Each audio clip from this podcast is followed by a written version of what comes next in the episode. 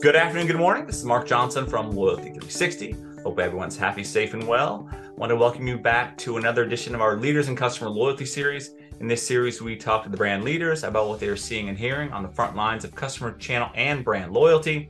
Today, we have the pleasure of speaking with Stacy Pool. She's a Chief Marketing Officer for Noodles and Company. Uh, how are you today, Stacy?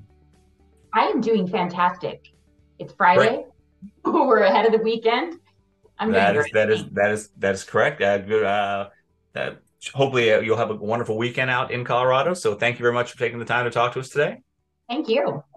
So, uh, first off, we like to start these on a more personal level. We love to get to know the person we're speaking with, uh, you know, then a little more. So, could you tell us a little bit about yourself, maybe your uh, uh, kind of job history, uh, and then also a little bit about your position at Noodles and Company?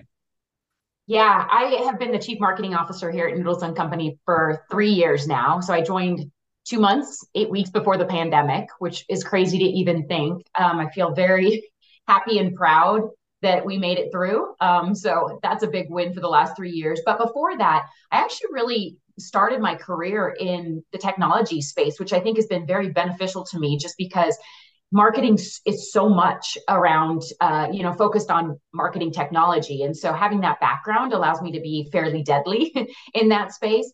But i started my career at accenture in the consulting world. Then i moved over to the client side and stayed client side ever since then. But i've moved around to a lot of different positions. I've done you know i grew up in the digital world. So i've done e-commerce. I've been a, a it business analyst during that time frame also played a lot on the operational side, crazy enough, before I uh, headed my way into the marketing space. But probably I would say the most, like the biggest growth job that I had was definitely at Vail Resorts. That's where I was right before Noodles and Company. But I was blessed and very honored to work for our CEO there as his chief of staff. And that was like a year of just like you know and kind of like an accelerated mba program um, so for me that was probably the most pivotal moment for being able to kind of be where i'm at now um, so really fun different industries you know a pretty exciting journey i've had that's awesome um, and for a fun fact, we love to get uh, a fun fact, a passion we have, skiing, scuba diving, uh, herding cows. What, what's a, what's a fun fact? Herding cows. Yeah, sometimes, well, our next door neighbors race donkeys. So I'd really love to say that that's my passion, but I have not been honored to do that quite yet. Um, I would say, you know, I have a 16 and a 13 year old. Right, right in the sweet spot of um, being able to take them and anywhere, travel with them anywhere. Uh, we just two weeks ago took them over to Germany and Italy um, to just experience the history of that part of the world. And so by far that's my family's biggest passion is going out exploring seeing different cultures. Um, i think that that's really really important. So that's my i just love to travel. Okay great. Uh, it's always fun to travel. Uh, when you look at Noodles and Company, uh, familiar with Noodles and Company, can you tell us a little bit more about uh, the restaurant chain, maybe a little bit of history, how it was founded, uh, for those who may not know? Yeah, absolutely. Uh, Noodles and Company started in 1995 in Colorado and then extended its presence uh, into Wisconsin. Um, and then now we have uh, just over 450 restaurants. A lot of people ask me how much is franchise and company. So franchise is around 20%. The other 80% is company owned. Um, and we really, our presence is really heavy in the Midwest area. We have a lot of restaurants in Minnesota. We have restaurants in Wisconsin, Illinois, Colorado. Um, and so, uh, you know, it's interesting to, to, be, to have such a high concentration there, but we have very high loyalty in those spaces as well. Um, we serve you know, upwards of like 22 different dishes that are inspired by the global flavors of the world. Our culinary team has tremendous experience and understanding of the trends that are out there. And I think that they do such a great job of bringing new flavors, new spices, even new noodles into the food portfolio just to get to get to provide exposure to different flavors of the world. That's really important to us. Um, and so, yeah, I, I think if, if you haven't tried it, Mark, hopefully you have, but if you haven't tried it, yes. it's worth it because, you know, we're known for a couple of things. One is the variety that you have on the menu. So uh, often we'll hear you can get something for everyone. So everybody in your party is happy when they go to Noodles. But the other part of it, and we just launched this back in May, was our new brand position, which is Uncommon Goodness. But the reason I'm going to bring this up is because it is truly who we are. We're very unexpected. That's what you think when you think of uncommon is like, wow, the food is so delicious. It's a great value. The experience is just quite unique when it comes to the fast casual space. But then you think of the word goodness and you think around, they're just good. Like they're good people. They have great values. It's great food. It's good service, good ambiance. And so those two words together really encapsulate the evolution of the brand. Um, so we uh, mostly everything you'll see around now is saying is showing uncommon goodness. That's awesome. That's great to hear that. Uh, it, it, very familiar with Noodles and Company. Uh, it, it, once was a, a, big staple. We couldn't drive by going. Uh, uh, when we drove by one, we uh, would always stop in. Especially, I have kids that play at a pretty high level, uh, sports, soccer, swimming. So we're usually all over the country. Um, so obviously, pasta is a, a good, good uh, thing in that uh, regard. So yes, very familiar with Noodles and Company. Great product. Thanks. So when you look at customers. We have uh, you know about 150 man- members that are uh, brands that are members of Loyalty 360. We talk with them about a number of topics, and one of the big topics is how customers are changing. You know, going through COVID, there are some changes coming out of COVID, and now uh, you know changing again. You know, how do you see your customers changing at Noodles and Company, and maybe in kind of the fast casual uh, industry in general? Yeah, you know, it's interesting because there was obviously a lot of movement over the course of the last three years.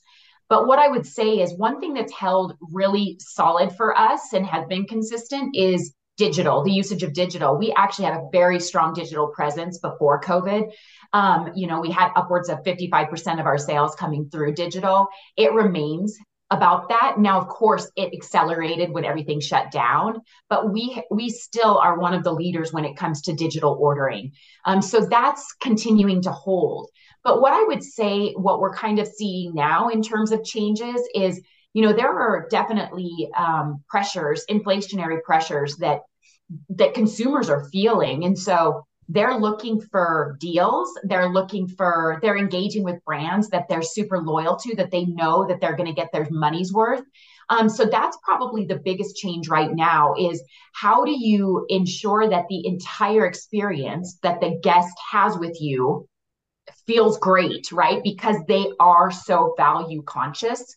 Um, and i'd say we've done a good job of introducing not necessarily discounts because we don't discount our brand, but we expose the fact that we have something for everyone, whether it is food or whether it's a price point. And then we're highly, highly engaged with our rewards members. And we've seen really strong engagement over the last six months as people kind of like tighten their belts a little bit around um, their financials. So um, that's probably that I would say in the last six months has been the biggest noticeable thing for me. Okay, excellent. Uh, partnerships, they're a, you know a significant area of interest for uh, brands today, growing area of interest uh, for members of Loyalty 360, uh, especially for those who run customer loyalty programs. What do partnerships mean to Noodles and Company, and how do you make them mutually beneficial to all participants?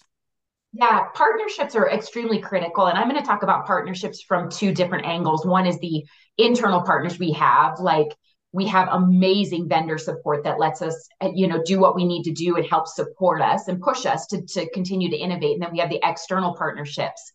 Um, both both are absolutely instrumental for our success. But some of the external partners that we've done you know we've done a partnership with truff. We're currently um, partnering with better health around excuse me better help around um, mental wellness. It's mental wellness month and it's really really important for us um, and it's to our core as a brand to focus on mental health and making sure that our employees have access to the tools that they need as well as guests. So this BetterHelp partnership is really about giving, you know, providing therapy to people that maybe wouldn't have access to it. And so if you visit one of our stores, you get a month of of therapy from BetterHelp. And so those the reason that they're important to us is not just reinforces our core values, but it benefits our guests in a way, in a unique way that is definitely different from what they might get from somebody else. Okay. And how did that partnership with Better Health come into being? Yeah, so it was the idea came about um, really it was came about when we started talking about our employees and like the the some of the primary things that they're struggling with um, just because that is such a massive focus for us and it continued to surface and i think everybody is feeling this right now is how much uh, how much more people are aware of their own mental health, but how much more challenging it has been to stay mentally healthy over the last three years. Um, so we're seeing it with our employees. And then you see these macro trends. And we were talking with our creative agency of like, how do we address this? And so it came about from just understanding guest trends, understanding where our employees at, and how we can truly leverage our value system around loving and caring for our guests and employees. Um, and that's so that's that's how it came about. And then of course we reached out to BetterHelp and they felt like it was a strong partnership too, based on their value system and our value system. Excellent. Okay. That's great. And, and corporate social responsibility is a big area of focus uh, for our uh, you know people who run customer loyalty programs. Uh, but getting it right can be a big challenge. A lot of people talk about being corporately responsible and and doing things that benefit their employees and customers, and they may not always be do so. But it sounds like yours is very uh, strategically designed to, to, to help people in, in, in a very germane manner. Um, when you look at the partnerships with uh, BetterHelp, how does that fit into your overall CSR strategy? Yeah, the CSR strategy, you know, we really have four pillars of our CSR strategy. We have people, we have communities, we have food, and we have um, the planet. And so, those four things, everything that we do, we think about how is it going to continue to evolve our strategies in those four areas. And the BetterHelp partnership was really, you know, I mean, I think it can better, it can help all of them, but it was really around two two big pieces, which is how are we helping our communities, which is our guests, how are we providing them tools and access to things that they may not have you know had previously? And our mission starts with nourishing and inspiring our team members our guests and our communities. That's our mission. And so when we think about that it is about how can we give back to our communities which BetterHelp did and then also how do we reinforce with our team members our people that taking care of their mental health is their number one priority. And so you know we anything that we do whether it's something that we're looking at sustainable packaging or whether we're looking at you know bringing in new ingredients it all rolls up to what are, are some of our guiding principles in each of those four pillars. Okay Excellent. And when you look at customer loyalty, uh, it's very important, uh, growing area uh, importance and impact. We'd love to understand how brands are defining customer loyalty, what it means to them from a qualitative perspective. You know, how do you uh, define customer loyalty? What does it mean to Noodles and Company?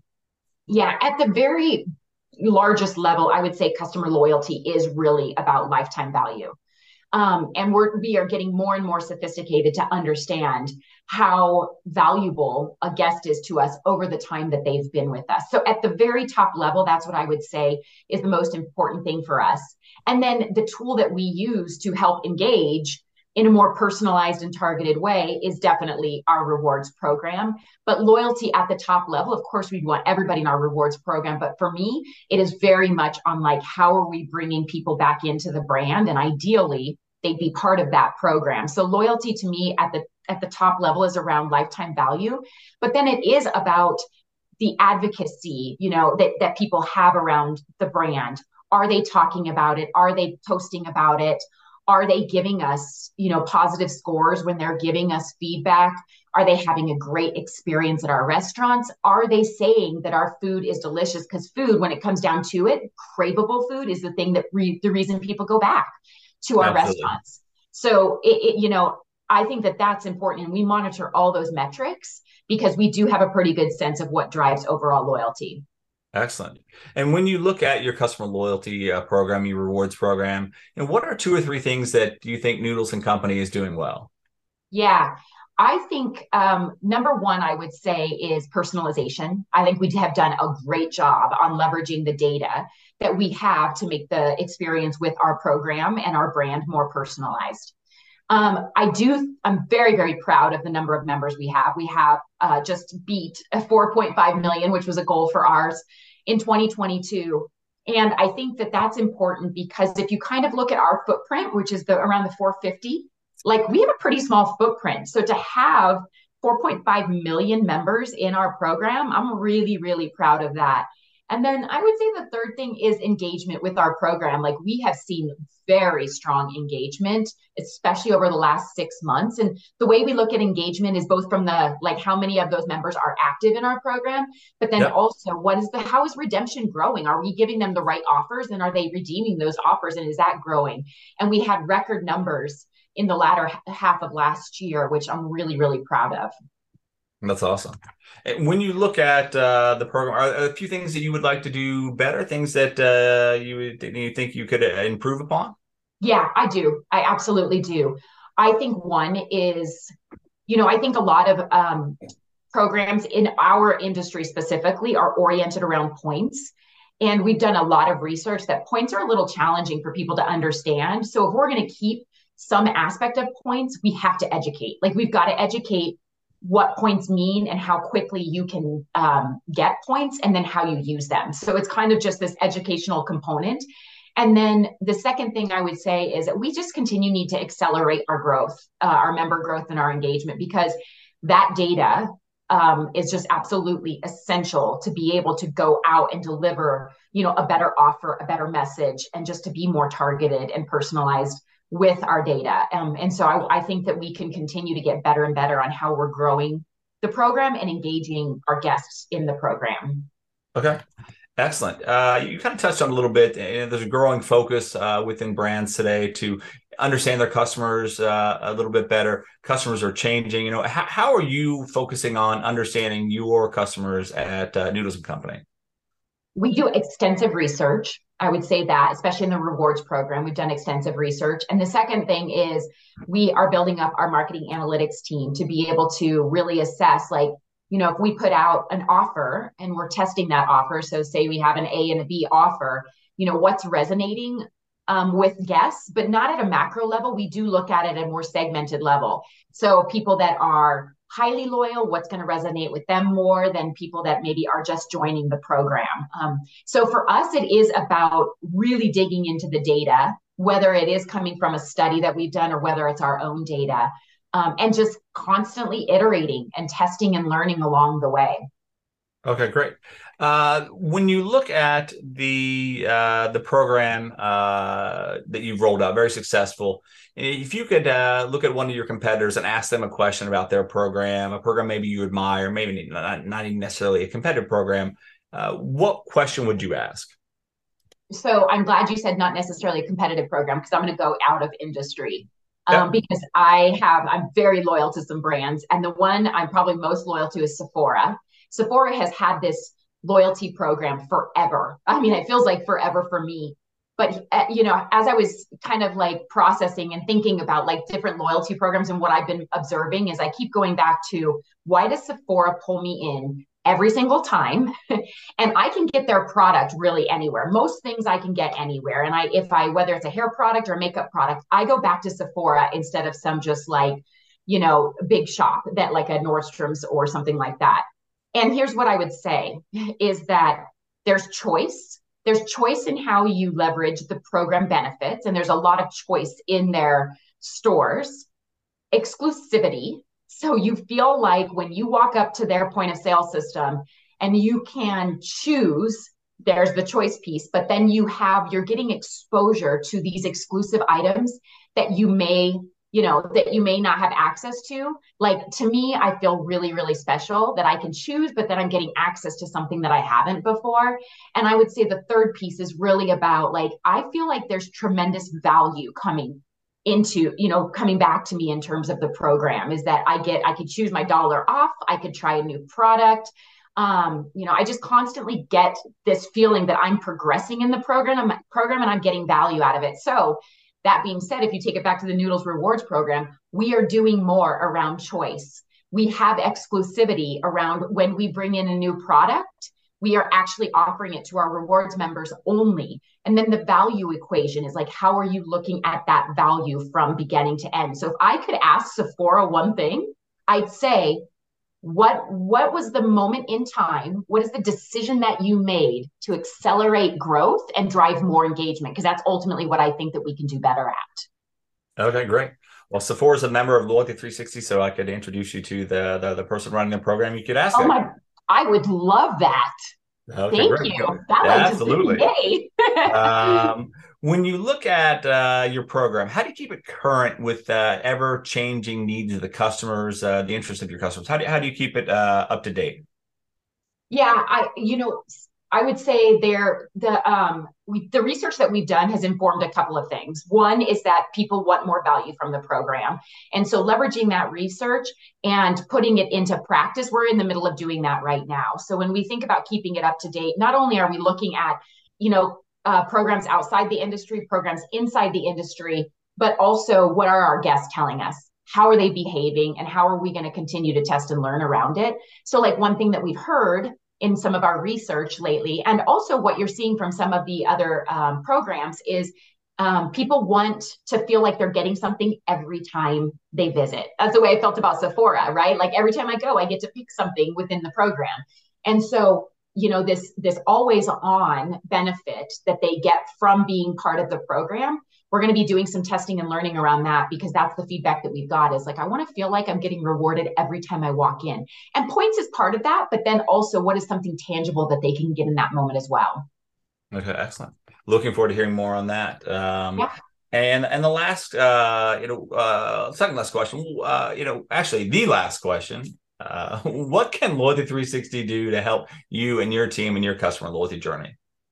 Well, you just said it. That's amazing. If if connecting us with other programs um, to just understand how they're driving success, how they're driving engagement, I think that that would be amazing. I also think, Mark, the content that you put out and the conversations you're having are invaluable to me um, being able to watch them to understand what people are doing. So just continuing to have that conversation um, to me is really, really important because that's the type of stuff that you don't get access to all the time. So the fact that you're bringing it forward so that we can all do better and all learn has been uh, very valuable. So please, please keep going with those conversations. Absolutely. Well, thank you, uh, Stacy, for, for, that feedback. And also thank you for taking the time to talk with us today. Uh, we appreciate it and look forward to continuing to learn and see what uh, Noodles and Company does in 2023.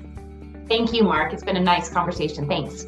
Absolutely. Thank you, everyone, for listening. And make sure you join us back for another edition of our Leader It's Customer Loyalty Series. Have a wonderful day.